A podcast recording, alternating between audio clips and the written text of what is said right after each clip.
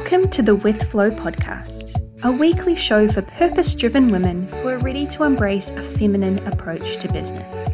We'll be chatting all things cycle awareness and using your intuitive superpowers, combined with the more practical aspects of business like systems and planning. I'm your host, Laura from Business with Flow, cyclical business mentor and systems queen. My mission is to show you that business can be fun and easy, that you can do it in a way that is right for you and feel inspired, organized, calm, and in control. So let's jump into this week's episode. Hello, and welcome back to episode 38 of the With Flow podcast. Now, when you observe the online course and the online coaching industry, and you look at how some of these big name celebrity entrepreneurs are launching, it might seem like in order to have success in your launches that you have to do exactly what they're doing, that you have to follow the same strategies, you have to go big and go hard exactly like they do. And that is one of the reasons why a lot of people shy away from launching because it seems like it's this big, scary, overwhelming, complicated thing. And quite frankly, it feels hard and it feels exhausting and like it's way too much. But in this episode, I want to share with you the things that you actually need in order to be able to launch. And the good news for you is that it can be simple and it can be easy. So, what are the things that you might think that you need for a successful launch? The first one is a complicated sales funnel with lots of upsells and downsells and daily emails and false scarcity and countdown timers and blah blah blah blah blah blah blah. You do not need to build out complicated sales funnels. In fact, I'm starting to see the tide really starting to turn in the online industry where people have become wise to those kind of tactics and turned off by them. In fact, I actually think that sales funnels are going to change a lot over the next wee while. I think that people are going to realize that people buy from real people and value connection and engagement, and it's going to change the way people build out their funnels. So, no, you don't need a complicated sales funnel to launch. The second thing you might think that you need in order to launch is to offer a zillion different bonuses and add ons in order to prove the worth and the value of your program or your service. You'll see it all of the time. You've got this, and then you also get access to this thing valued at 999 and this valued at da da da da da.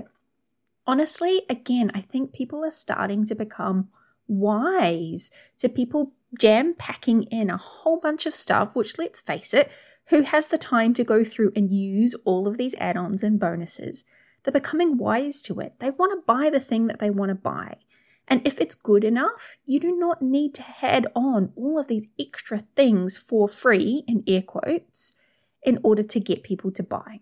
So, no, you don't need to offer a zillion different bonuses in order to entice people in. The third thing that you might think you need for a successful launch is paid ads. Now, yes, if you are at the stage of business where you are ready to grow and scale your launches, then paid ads could definitely be helpful. But if you are just starting out and you are in the early stages of your launching journey, you do not need to use paid ads. And the thing is with paid ads, they only work if you've already got great content and great engagement. They amplify what is already working, they also amplify what is not. So if you haven't got the basics and the foundations of your content strategy nailed, they are just going to amplify the fact that you're not getting great engagement on your content. So, no, paid ads are not a cure all for launch success. The next thing you might think you need in order to launch is a huge audience. But I say quality over quantity, and I'm going to cover that a little bit more later in the episode. The fifth thing you might think that you need in order to have a successful launch is to be on every single freaking social media platform. Again, it comes down to what's working for you. Stick with what you know, stick with what's working, stick with the platforms where you have great engagement, a great community, people are consuming your content. You do not all of a sudden have to be on Facebook and Instagram and Pinterest and Twitter and LinkedIn and all of the places just because you are launching. Stick with where you're at and stick with what is working for you now. And the last thing that you might think you need in order to launch successfully is to hustle and to work hard and to spend long days in front of the computer and just be on all of the places. But I hope by now that if you've listened to more than a couple of episodes of this podcast, you know that we are not about the hustle around here. We are about working smarter, not harder. So, those are the six things that you might think you need in order to have a successful launch. But what do you actually need in order to have a successful launch? Well, the first thing is you need a product or a service that solves a problem for your community. So, when you get to know your audience, when you understand what it is that they're struggling with, creating and offering a program or a service that solves that problem for them, and it's something that they identify with, that they need support with, it makes it so much easier to make sales. They are struggling with this, you have the solution. Again, you don't need to have a whole bunch of bonuses and all of that to convince people that they need to buy. You solve a problem that they have. And when you do that, people buying should be easy and simple. The second thing that you actually need in order to have a successful launch is to deliver a ton of value without worrying that you're giving away all of the good stuff, in air quotes, for free. When you create content for free that gives your audience value, it doesn't actually stop them from buying because you've already told them what the answer is or you've already given them the insight and the tips. It actually makes them more likely to buy from you. If they see that you are showing up, you are demonstrating your expertise, you are giving them valuable information and tips and insight, then they know that working with you is going to be worth the investment because you know your stuff and you are showing up and you are supporting your community. So don't be afraid to give value because that is what is going to demonstrate to your audience that you know what you're talking about and you're going to be able to solve their problem. And again, if that's the case and they resonate with what you're saying and they need help with what it is you're selling, then buying should be a no brainer. The third thing that you actually need for a successful launch is a way to take money. So, we talked earlier about not needing super complicated sales funnels.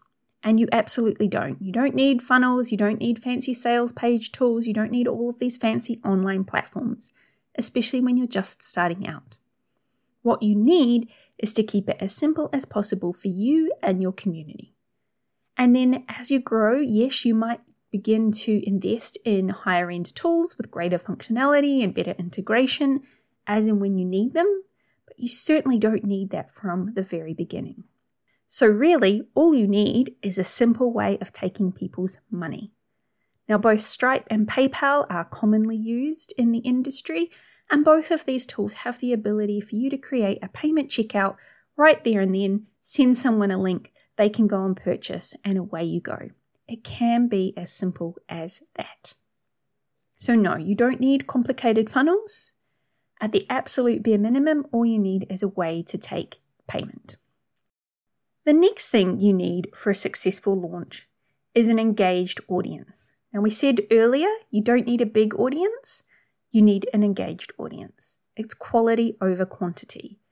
It's all well and good to have a ton of people who are on your email list or following you on Instagram, but if they aren't interested in what you actually have to say, they aren't opening your emails or commenting on your posts, then they're just vanity metrics and numbers, right? They don't actually mean anything.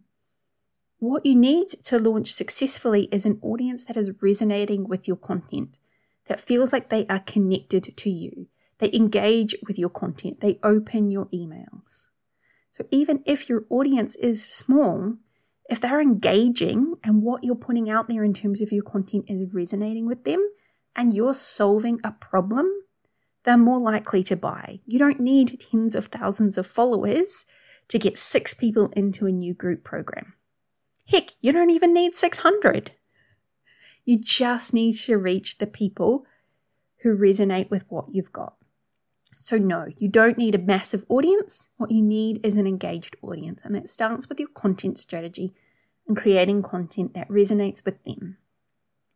The fifth thing that you need to launch successfully is mindset and energetic practices. Now, we all know that this business gig and launching in particular will bring up all of your mindset stuff. No matter how big or small your launches are, no matter how many times you've launched before. New level, new devil, as they say. So, having that mindset support and those practices to support mindset wobbles, energetics are crucial. You'll need those things to support you through the times when no one is buying, when the algorithm is seemingly hiding your posts from everyone, when you have unforeseen tech failures. You'll need support practices to get you through those because let's face it, nothing ever goes 100% smoothly in your launches. And it's not about being all high vibe and happy all of the time. It's about having things in place so that when the stuff comes up and you get the wobbles and you start to worry or you feel anxious, you don't stop showing up. You don't stop posting and trying to make sales. You don't give up because things have gotten hard. You have these practices to support you to keep going, keep following the plan, and follow your launch all the way through. And the last thing that you actually need in order to have a successful launch is a launch plan. And I'm pretty sure you guys all saw that one coming, right? Your launch plan is not there to restrict you, it's there to keep you focused it's there so that you can be intentional with your time and your energy. You're focusing on the things that are going to take you towards your launch goals. Your launch plan will also allow you to plan for downtime, for rest, for self care, for fun, for getting away from your desk or your phone. You do not need to be chained to your desk and your phone 24 7 in order to have a successful launch. And having a plan that keeps you focused is one of the key ways that you are going to be able to make that happen.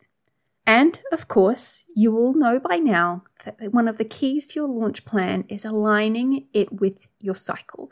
So you're working on the right things at the right phase of your cycle. So things feel even easier and it all just flows. So there we have it. Those are the six things that you actually need in order to have a successful launch. So they were number one, a product or service that solves a problem for your community. Number two, to deliver a ton of value without worrying about giving away the good stuff for free.